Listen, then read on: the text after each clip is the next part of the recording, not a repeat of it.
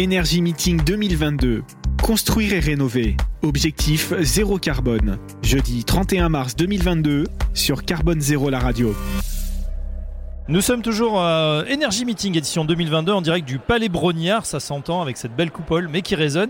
On est en compagnie de Christophe Rodriguez. Bonjour Christophe. Bonjour.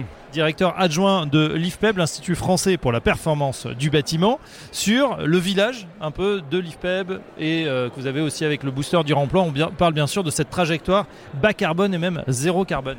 Oui, tout à fait. Cette année, on avait à cœur de proposer la mise en place d'un village pour illustrer l'ensemble des solutions de décarbonation qui existent plutôt sur les matériaux. Donc en l'occurrence, euh, on retrouve des solutions euh, pour euh, consommer moins de matériaux, l'économie circulaire, le réemploi, l'éco-conception, toutes les solutions qui vont permettre de diminuer le besoin en matériaux dans un bâtiment. Et on va aussi retrouver des solutions de matériaux bas carbone, comme par exemple les biosourcés, mais pas que.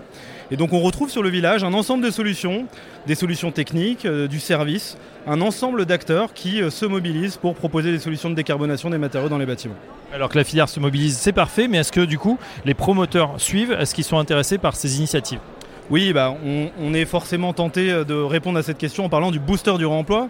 Le booster du réemploi, c'est une initiative collective qui est animée par A4MT, Action for Market Transformation, qui existe depuis un an et demi et qui est à la base une initiative de maître d'ouvrage, en l'occurrence c'était une initiative de Groupama Immobilier, euh, qui visait en fait à massifier euh, la mise en œuvre de réemploi de matériaux dans les bâtiments. Euh, quand on regarde l'impact environnemental des matériaux, on se rend compte qu'il y a une grande partie qui est liée à la phase de fabrication.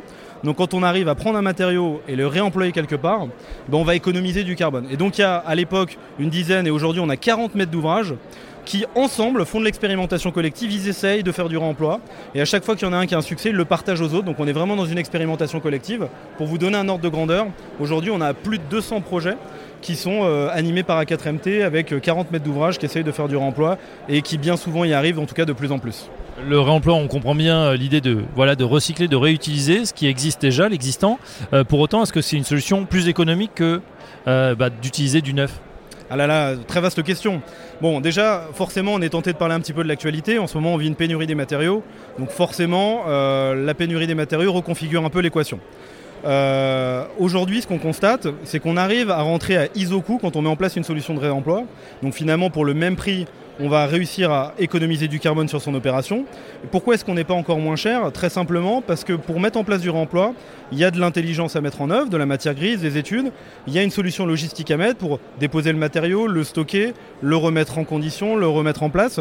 Donc il y a un certain nombre de coûts où pour l'instant, on arrive à être sur de l'ISO-coût.